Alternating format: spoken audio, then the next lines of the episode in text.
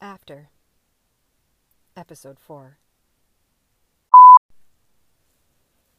I'm exhausted and overwhelmed, but content. I can see what I have to do and how difficult it will be, but it's no longer a choice because I'm not alone anymore. Me has become we. And even though I'm now responsible for both of us, the weight on me seems halved, not doubled. It took a child's resilience to remind me just how much we can take. Humans have a great capacity for change and will to persevere. I found mine when I found Beth.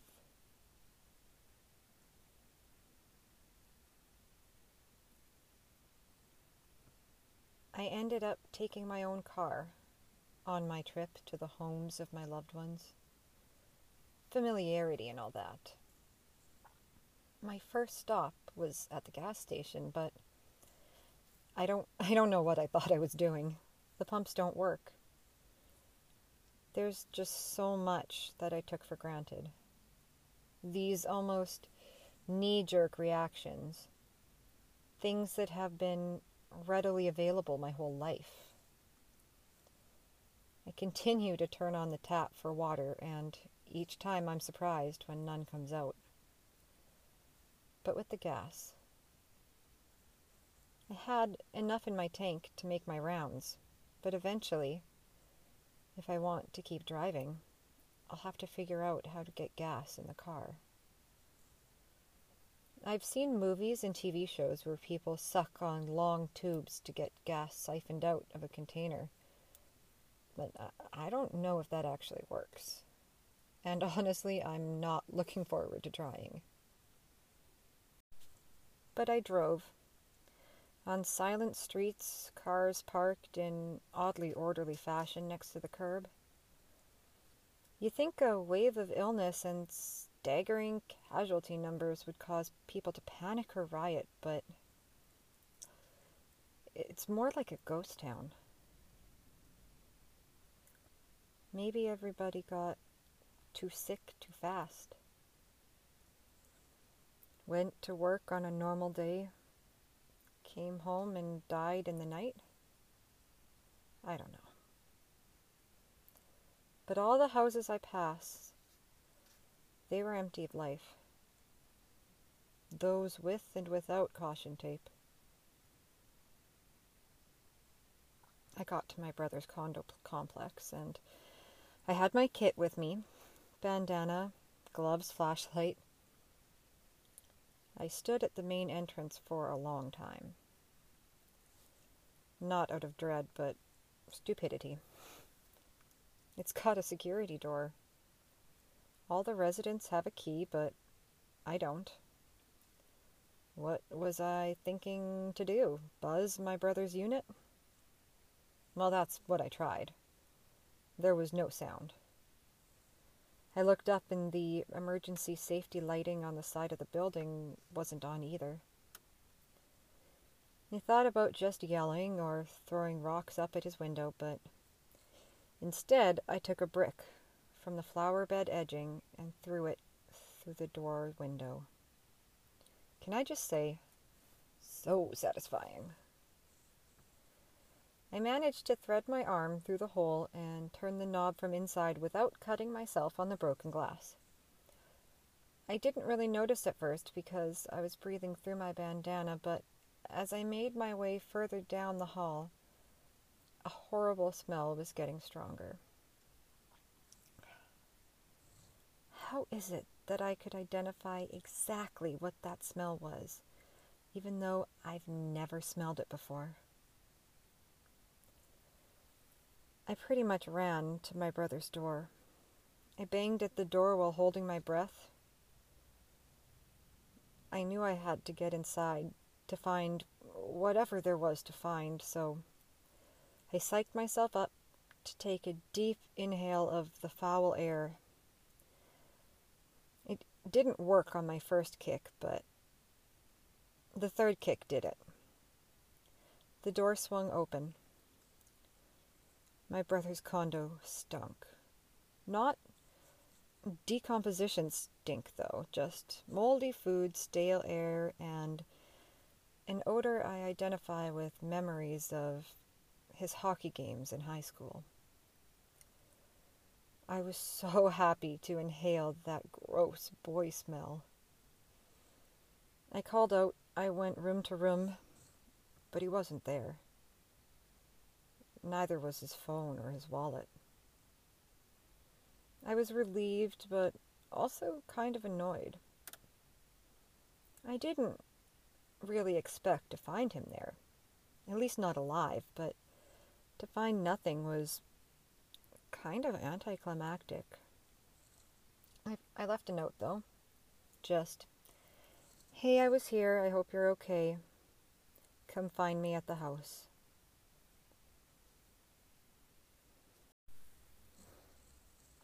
My aunt and uncle were also not at their house. Tracks on their living room carpet and a sterile bag that looked like it was from a needle or IV made me think paramedics took one or both of them away. My other aunt was in her bed. I saw the lump of covers and that smell that told me she was gone. I was halfway out of the house when I turned back around. I don't. I didn't have a morbid curiosity, but I had to look. There's really no one else it could have been, but I didn't. I don't. I don't know. I, if I didn't identify her, I would always wonder.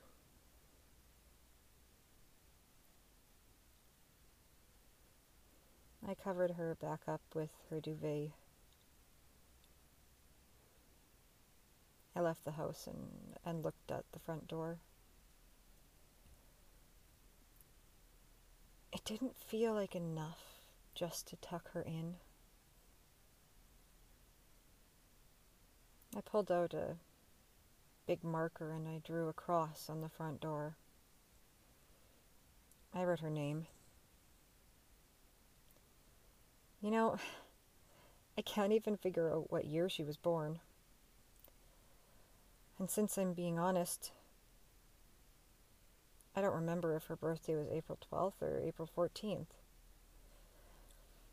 I guess I could have looked for her ID, but I, I didn't want to go back in the house. What a terrible niece.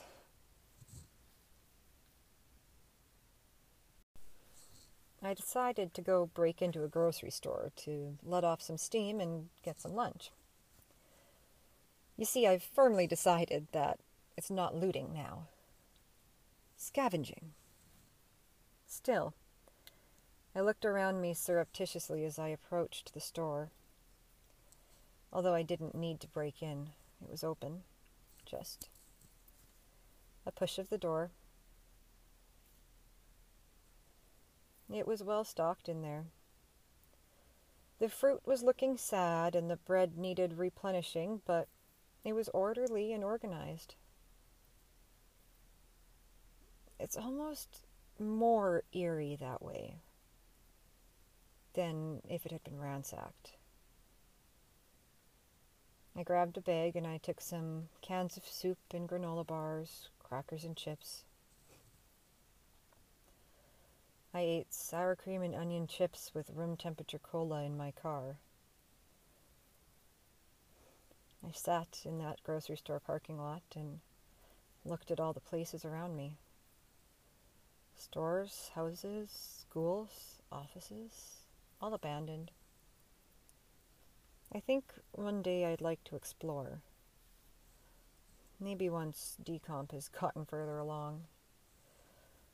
Also, give time for things to settle down. like if anyone's out there. I don't want to be in their house when they come back from their cabin. I went to the next house on my list, and the next. I was getting efficient, ruthless almost. No, not ruthless, but distant. I was observing, comprehending, and processing, but not feeling. Somewhere in my mind, I knew those feelings would catch up to me, but it served efficiency to be clinical in my search. I got to my cousin's house and I broke in again. I walked into the stuffy entrance. There was a smell one that made my heart sink. It wasn't very strong.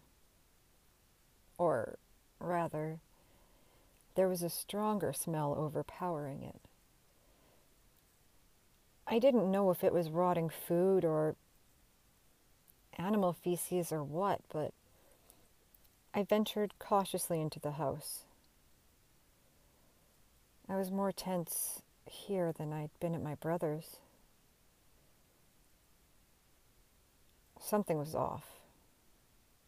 And then something moved. I heard it upstairs and I yelled out. More to desensitize myself from the silence than out of any expectation that someone would hear me. I called out. I talked out loud to myself all the way up the stairs. On the landing, I paused and something whimpered in the bathroom. I headed towards it, glancing in the master bedroom as I passed.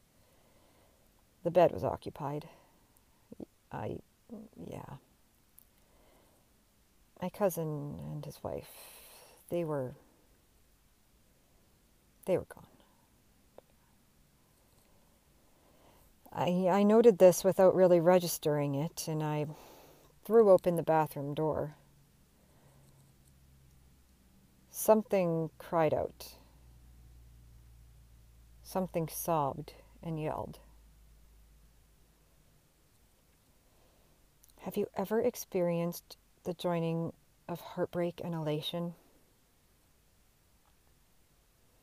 Her little cry stabbed me right in the chest.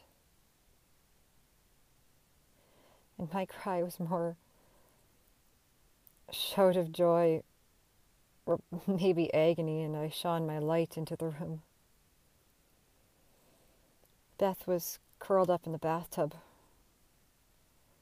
I don't even remember crossing the space between us, but I had her in my arms and oh, I probably hurt her. I held onto her so tight. All that feeling caught up to me at once. I just kept telling her it was me and that it was okay. I said her name over and over and over, and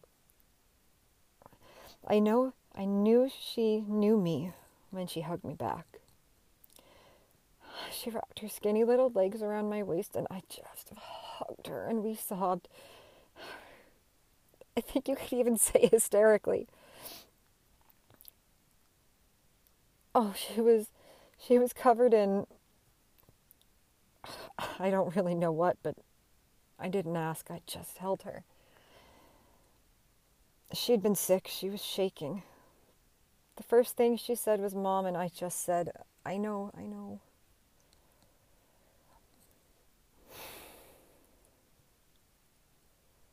Once her breathing calmed down, I carried her to her bedroom and I asked her to please pick out some clothes to change into.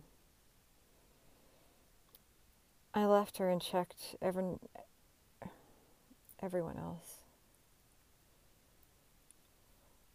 They'd passed. She must have been alone in there for days. Worse. Six years old, and she managed to find food and water. She was filthy, she was scared, and she was alive. I came back to help her pull a nightshirt over her head. Hey, if she wants to wear pajamas for the rest of her life, she's welcome to do it. I looked at her and I told her she was coming to my house. I told her we were staying together. We packed a small bag of her things and I took her straight outside. I don't know what I was sheltering her from. She was alone with her parents' dead bodies for days. That's gotta mess her up. Did she even understand at first what was happening? Maybe it's good that she's a little kid. Maybe it didn't disturb her as much if she didn't understand. I stopped outside the door and I pulled out my marker. I don't know, maybe it seems harsh, but I wrote her parents' names on the door under a cross. She looked up at it. You got sick, didn't you? All of you? You, Mommy, and Daddy? She nodded, and I told it to her straight. Mom and Dad died, sweetie. They went up to heaven. You got better, but they didn't. She bent her tiny head. Man, it really does sound harsh now. But I saw what she went through, and nothing could be harsher than that. We drove back to my house in silence. Beth's eyes were glued out the window like she'd never seen outside before. We got to the house and I built my first post humanity bonfire. I boiled some water over it and effectively ruined the stock pot my in laws gave us for our wedding shower, but it was worth it. I made Beth a warm little bird bath in the kitchen sink. We hadn't spoken since leaving her house. At this point, it kind of felt like I messed up, rushing her out of there and being so blunt about what happened. I was washing her hair when she said uh, they went to sleep and didn't wake up. She was so quiet, I almost didn't hear her. Mom and Dad? I asked. She gave her little nod. Did you get sick too? Another little nod. I barfed. She, she actually looked a little embarrassed. I barfed too, I told her. Lots and lots and lots and lots and lots. And then lots more. I pulled a face that earned me a small smile. After her bath, we just sat together.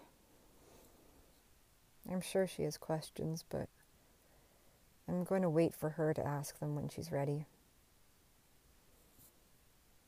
I'll tell her anything she wants to know. You know, for a kid who was too grown up and cool to hold my hand at the zoo this spring, she didn't let go till she fell asleep. She's here beside me now. Man, this kid. I love this kid.